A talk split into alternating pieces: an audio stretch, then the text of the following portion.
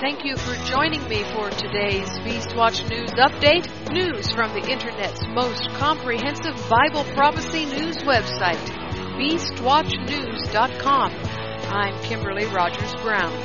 In the news this week, some situations that may be moving us toward the Great Tribulation sooner rather than later. The U.S. has a border problem. Will the U.S. let thousands of Central Americans into the country?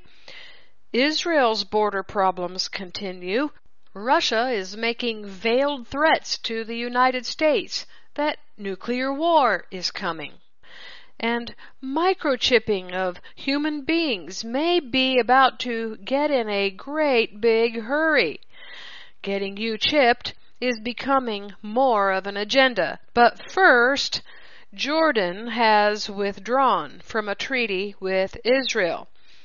All is not well between Jordan and Israel. King Abdullah II of Jordan has opted out of the 1994 peace treaty with Israel. Sunday's announcement by King Abdullah II took Israel by surprise. A stunned silence settled over Israeli news outlets for a few hours. Finally, Israel politicians began to talk. According to the Jerusalem Post, the government to government ties between Jerusalem and Amman is strong, with both sides recognizing that while the other might not always do what they want, both their interests are supremely served by peace and cooperation. Where there is a problem is at the people to people level. The Jerusalem Post goes on to say that the problem is with the Jordanian people. There is no mention in the J Post article about the culpability of the Israelis in this matter. In case anyone has forgotten this lesson, in democracies, the people rule the day. Technically, Jordan is a constitutional monarchy, but with parliamentary elections. Elections are the basis of democracy, though some would argue that point. But my point is that any time the people are given this kind of voice, it will always be the people that rule. Democracy is Esau's form of government created by him at Mount Seir. Read Genesis 36 and then listen to the Esau effect. And then exported to Greece where it became one of the beasts of Daniel which conquered and occupied Israel. We know from history that Greece is the beginning and seat of democracy. This is why there is no voting in Yahweh's kingdom. You and I don't have a say in how it's run. We either agree and submit or we don't get to be citizens of it.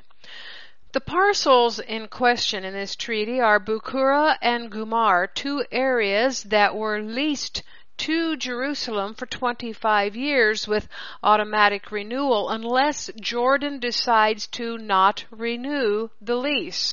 And that's what Jordan did. Decided to not renew the lease. One parcel is in the Arava desert north of Eilat, and the other is in the Jordan Valley close to the Sea of Galilee. What are some of the pressures that caused Jordan to back away from Israel, and what does it mean prophetically? Well, there have been a few incidences and reneging on agreements between Israel and Jordan that certainly has a hand in the cause and has put King Abdullah between a rock and a hard place, keeping the Jordanians in line with the 1994 treaty. First, in July 2017, an Israeli security guard killed two Jordanians in the compound of Israel's embassy in Amman in self-defense, but the Jordanians had already had enough of another problem, the Palestinian problem by then. It really is the Palestinian problem that is the issue with the Jordanian people. Second, President Trump moving the U.S. Embassy to Jerusalem favors the Jews over the Palestinians in the eyes of the Arab world. Third, Israel has dragged its feet over fulfilling the 2015 agreement to build a water desalination plant. To the Jordanians, it appears the Israelis don't keep their word. Fourth, the king faces increasing pressure from the people to cancel the entire peace agreement with Israel over the country's treatment of the Palestinians. Then the United States recognized Israeli sovereignty over all of Jerusalem and relocated the U.S. Embassy from Tel Aviv to Israel's capital. The entire Arab world has been in knots over the appearance that the U.S. favors Jews more than Palestinians. The fifth reason for the Jordanian people is the U.S. cutting aid to Palestinians. At the beginning of the year, Jordanian citizens gradually began to demonstrate against the government due to a series of economic and political moves. In September, protesters brought up the treaty's approaching expiration date, which had been renewed every year since 1994. The trade unions in Jordan, important leaders of public opinion, joined the protest, which led to a mass rally with hundreds of participants.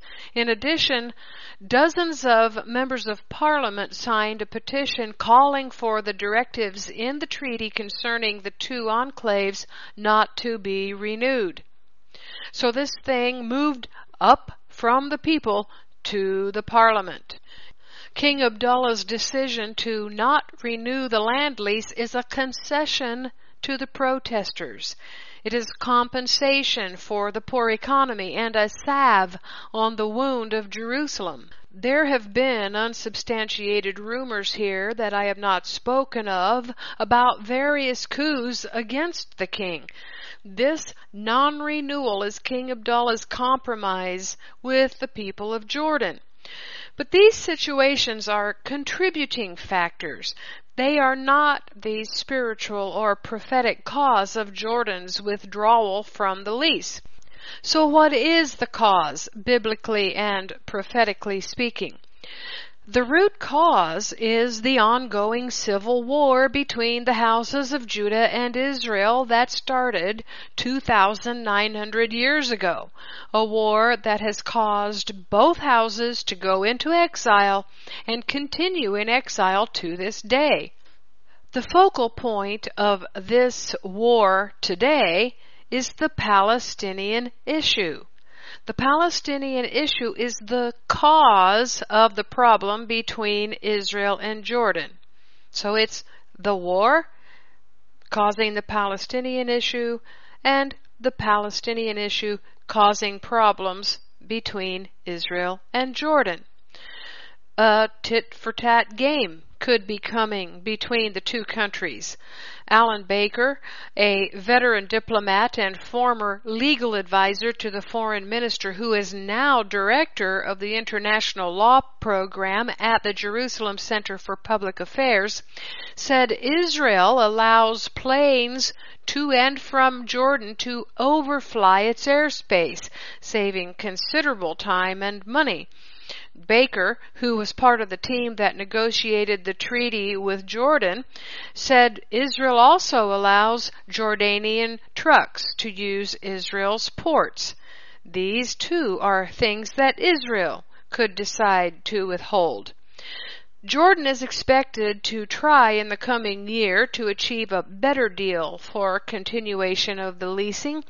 The announcement about a refusal to renew the annexation arrangement provides an opening for renewed negotiations with Israel about the leasing conditions and use of the two enclaves. Israel is expected to begin negotiations with Jordan in the coming year with the aim of leaving the areas in question under Israeli control. In my opinion, this non-renewal is just a glitch, a small blip on the peace radar. The peace treaty may yet be salvaged. I'll tell you about that in a minute, but Jordan's withdrawal for any reason could be, could be, a sign that judgment is starting in the house of Yahweh. Prophetically, even if Israel and Jordan get into a sparring match and split completely, Sunni dominated Jordan will still be overrun by the Iranian Shiites when the time comes, no matter how much of a war Israel and Jordan engage in. In the meantime, Israeli farmers could continue to work the annexed land in the enclaves reclaimed by Jordan. This will be accomplished by Israeli farmers registering as Jordanian companies under a compromise deal emerging from talks between Jerusalem and Amman that began on Monday, October 22nd. And now, Smoky, we got us a caravan. Don't think the U.S. is not paying a price for meddling in Israel's affairs. The throng moving toward America's southern border is not moving that way because the folks are friendly. It's a warning from Yahweh to Trump to stop messing with Israel, to stop going after the prize he so desperately wants. Why do I say this northward bound throng is a warning? There's another one right behind it. Department of Homeland is tracking members of this new caravan, including a 230 member WhatsApp group that intends to leave on October 31st. This one is from El Salvador. President Donald Trump's failed Middle East policies are the reason for this migrant invasion of the weak southern U.S. border. His failed policies have allowed Israel's archenemies, Iran and Hezbollah, to park themselves in close strategic positions to Israel, from which they will invade when Yahweh gives the green light. If I am right about the 4 plus 1 coalition being the king of the north, then you need to understand that the king of the north is Yahweh's tool that he will use to punish both houses of Judah and Israel. It is quite possible that this caravan is an instrument of Yahweh to save the U.S. Senate from being taken by the Democrats. You might ask what interest Yahweh has in American politics. His interests lie in fulfilling His promises. He always uses human situations and conditions to accomplish His purposes. The Democrats could prevent Trump from continuing on the path set before him by Yahweh. So, I believe it is possible that this caravan might work in favor of the ruling Republican Party. Trump has warned about the weakness of the southern border. Now, Americans are seeing the evidence. If they feel insecure enough, they will vote in another Republican House. And this time, the Republicans might not be so quick to oppose Trump because they will realize they are there because the American people believe Trump is right about the border problem and their security. But what are Americans to believe about this border situation? The fake and confusing news being brought to you by, well, just about anyone with a microphone or a laptop is shaping what will happen in two weeks in the U.S. elections. Let's take a look at the fake news floating around. Rumors say that George Soros is behind the immigrant caravan, According to Wired.com, journalists are traveling with the caravan, but even their on the ground reporting is competing with so much false information out there and sometimes being co opted by it, making it difficult to sort fact from fiction. One viral tweet spreading misinformation takes an ABC News video out of context and uses it as proof that the caravan is part of a liberal agenda to bring migrants into the U.S. In fact, the clip shows a few Mexican drivers taking pity on some in the caravan and picking them up in their trucks, as the reporter on the ground describes. The Caravans organization has been a major focus of politicians and misinformation campaigns. The Honduran government, attempting to downplay the dangerous conditions in the country, has claimed the caravan is an effort to destabilize the nation. The Daily Beast reports that it was actually an inaccurate news report on television in Honduras, falsely promising that their food and transportation would be paid for by a former politician, that inspired many people to begin walking. Some migrants interviewed by the Daily Beast say that since the trip to the U.S. is so dangerous, they decided to join the caravan in the hopes of benefiting from safety in numbers. One online conspiracy theory pushed by sites like InfoWars says the migrants in the ca- caravan are getting rides paid for by wealthy bankers and that they are organized by immigration advocacy groups. Last week, Florida Congressman Matt Gaetz asked on Twitter whether liberal philanthropist George Soros or U.S. backed NGOs are behind it. Some message boards are more blunt suggesting it's not merely Soros, but a vast Jewish cabal that's driving the caravan. Let me interject here. If any have something to gain by this caravan, it is Donald Trump and the Republicans in this election. This throng of immigrants surely raises security questions hammered on by Trump and the Republicans, doesn't it? Another inaccuracy being repeated on social media and YouTube is that the caravan will soon merge with another more than 40,000 Mexican migrants and flood over the border just after the midterms. When Wired called one of the listed numbers, the militia member who answered said that the 42,000 number was bogus and that government officials have told the group that the caravan consists of around 7,000 people, a figure in line with on the ground reports. President Trump and Vice President Pence have both added to the confusion, repeatedly suggesting, among other things, that Middle Easterners are among the migrants. So far, on the ground reporters have been unable to corroborate this. Rumors about Middle Eastern terrorists going through the Mexican border have circulated for years, and they have largely been debunked. But here's a question. Were 100 ISIS terrorists caught in Guatemala as a Central American caravan headed to the U.S.? Two different news stories corroborated the impression that Trump and Pence have given that ISIS terrorists were traveling with a group of migrants from Central America. There is confusion so much confusion that Campbell Soup is facing calls for boycott after one of its executives tweeted a conspiracy theory involving billionaire George Soros and a migrant caravan from Honduras.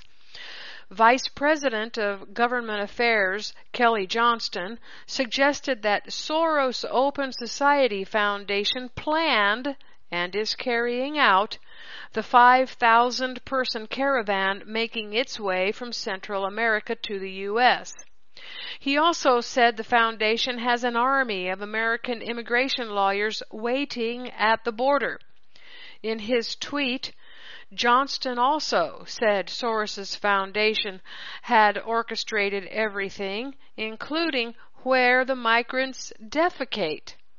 I am no fan of Soros but I am less a fan of lies.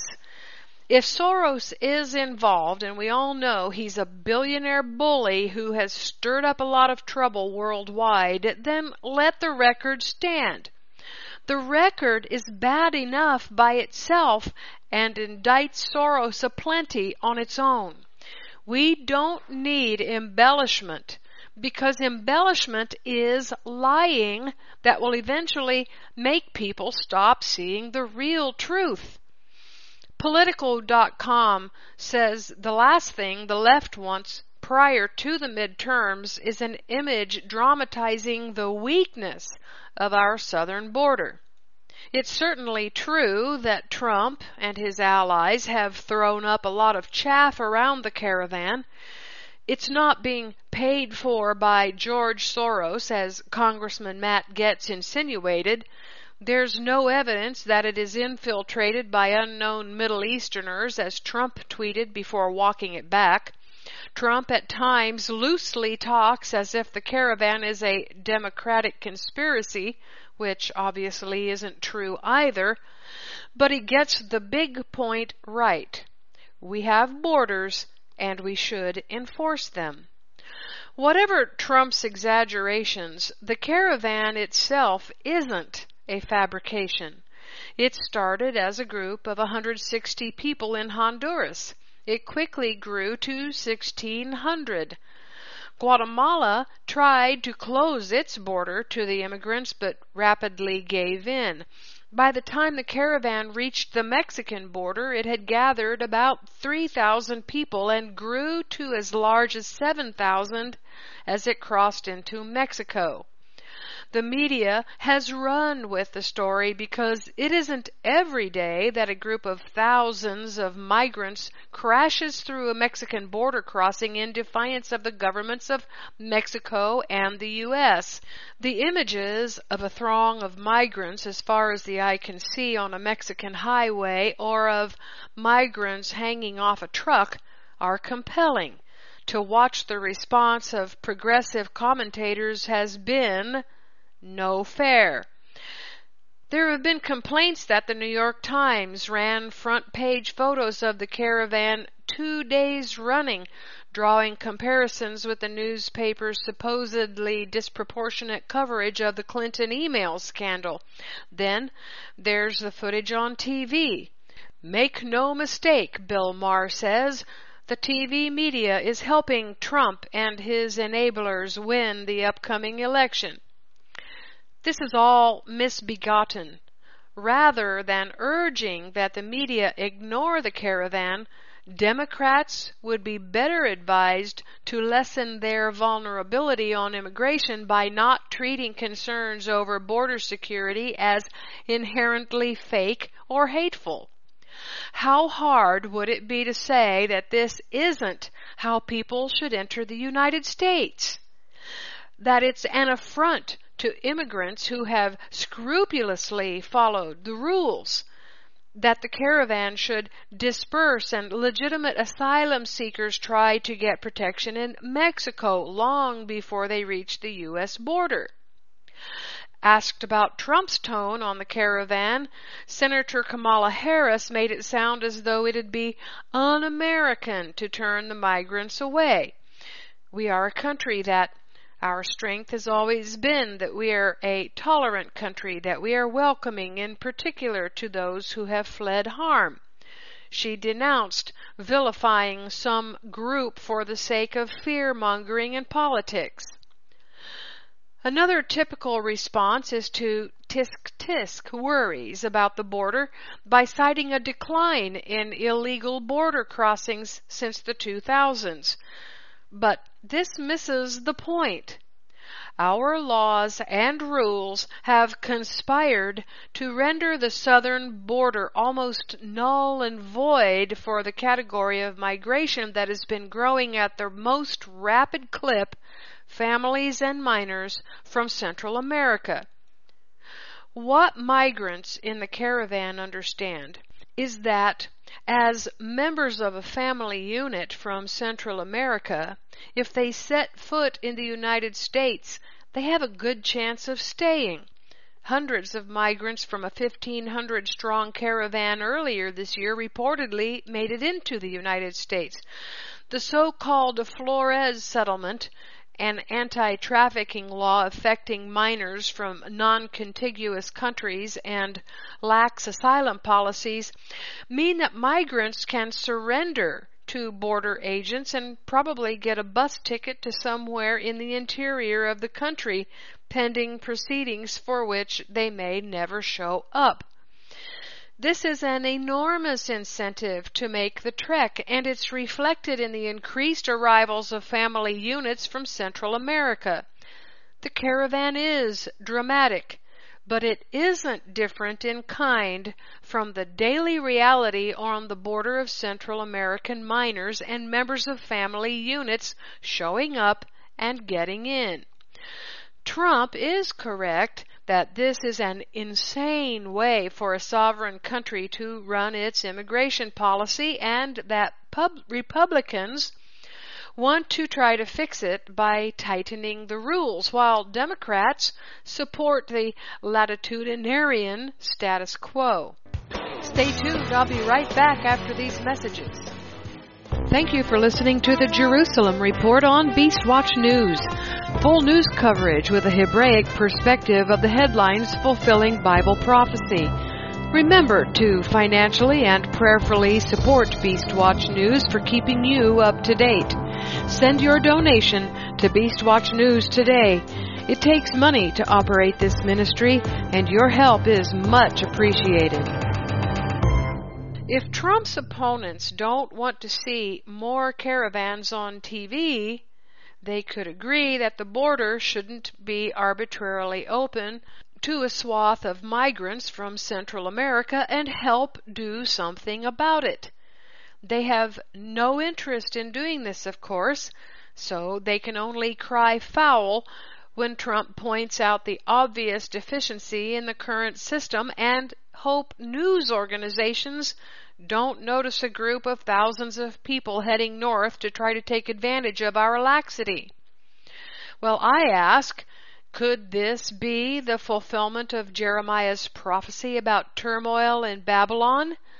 The continued turmoil between the Democrats and Republicans, who are led by Obama, Clinton, and Soros, against Donald Trump and Mike Pence, Jeremiah 51:46 says, "Lest your heart faint and you fear for the rumor that shall be heard in the land, a rumor shall both come one year, and after that in another year shall come a rumor, and violence in the land, ruler against ruler." Now, Israel's border problem. Despite Trump's attempts to kick Iran out of Syria, the Iranians have decided they are going to stay in Syria and are solidifying their positions in Iraq militarily and inside Baghdad's government at the same time. Not only are they staying, but both Iran and Russia are upping their game with new strategies to defeat old enemies. The Russians are learning and experimenting in the field through joint and combined operations. Iran is always learning and adapting to a changed military and political events.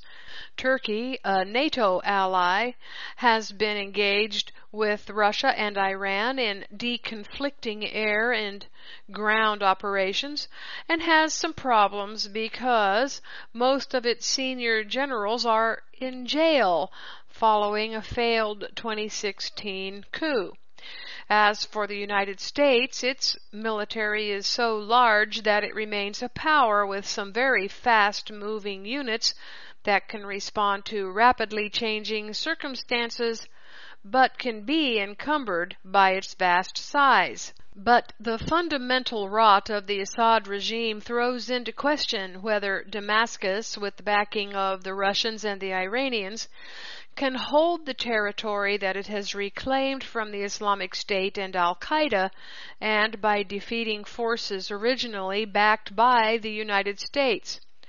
Already, the Sunni extremists are showing signs of regaining strength, and that could scare off European and Japanese investors who earlier expressed an interest in reconstruction projects in Syria. Assaf Orion, a military fellow at the Washington Institute for Near East Policy, said, For all parties, including Israel, this is a long war that will continue. Israel believes Iran is building precise guided missile factories on Iraqi soil, according to an official source quoted by Israel Hayom, adding that it threatens turning Iraq into yet another frontier for conflict between the two adversaries on top of Syria and Lebanon. Iran is spreading both its influence and its physical presence in swaths of territory in the Middle East, including Iraq, where it is focused on growing its political and military influence. It is said that Iran's dream is to consecrate the Shia crescent through gaining a firm foothold in Iraq which would create a continuous land corridor of Iranian influence from the Islamic Republic through Iraq, Syria, and to Lebanon. The U.S. is on board with Israel's intention to remove Iran from Syria. The U.S. military base in Al Tanf in southeast Syria opened its doors to reporters last Monday during the visit of Army General Joseph Votel, who leads the U.S. Central Command. It was the first time that media members gained access to the garrison, which opened in 2015. The U.S. commander said the outpost near the Iraq and Jordan borders still serves an important purpose, even though U.S. and coalition troops have largely eliminated ISIS from the area. But he said the overall mission has not shifted into a counter Iran campaign. This is what you call negative rhetoric.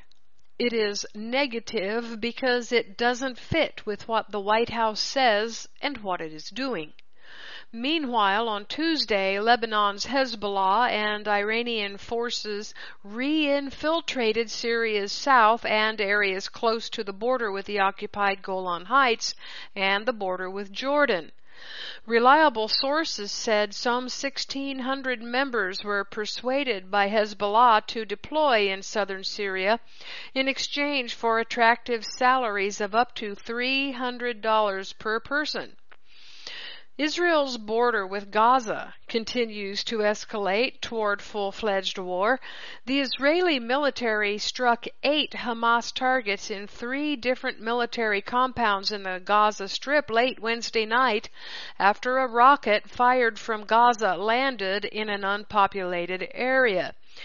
Iron Dome failed to knock down a Gaza rocket again, just as happened a week ago when a house in Beersheba was struck by a Gaza missile. The targets included a military compound in the northern Gaza Strip, a training base, and a weapon production and storage site in the southern Gaza Strip. Speculation about a potential offensive on Gaza has been swirling for days as the IDF stationed around 60 tanks and armored personnel carriers near the Palestinian border in what may be the largest military deployment since 2014's Operation Protective Edge. Lieberman pinned the blame for the escalation on Hamas and claimed that there is no popular uprising in Gaza and that Palestinians taking part in protests are on Hamas's payroll.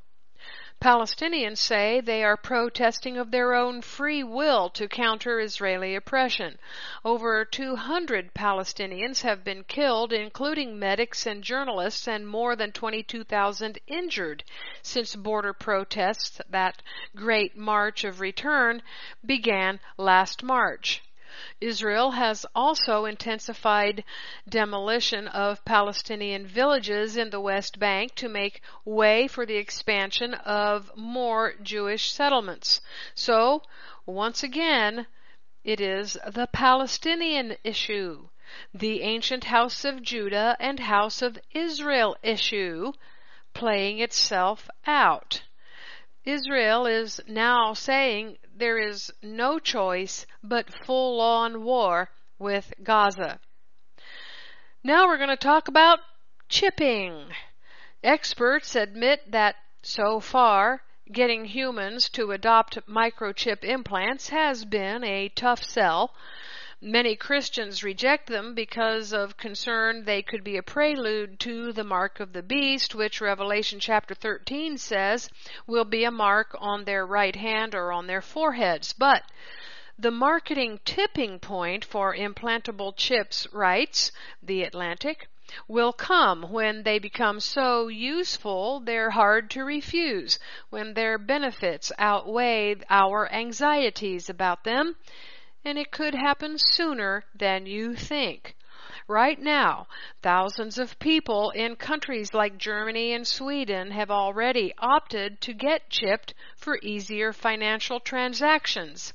Sven Becker, head of I Am Robot, tells Euronews that 2,000 to 3,500 people in Germany have implanted a microchip under their skin as a substitute for key cards to the gym, office, and house. But some believe medical and health monitoring features will be what takes implanted chips mainstream. Kayla Heffernan, a researcher in the Department of Computing and Information Systems at the University of Melbourne School of Engineering, told The Atlantic that people are already used to putting devices in their bodies. Pacemakers are routine surgery. Plastic surgery is less taboo now, Heffernan said. Hundreds of thousands of American bodies now contain cochlear implants, IUDs, nerve stimulators, artificial joints, implantable birth control rods, and beyond. So, as we've become more comfortable with this, insertables become more acceptable.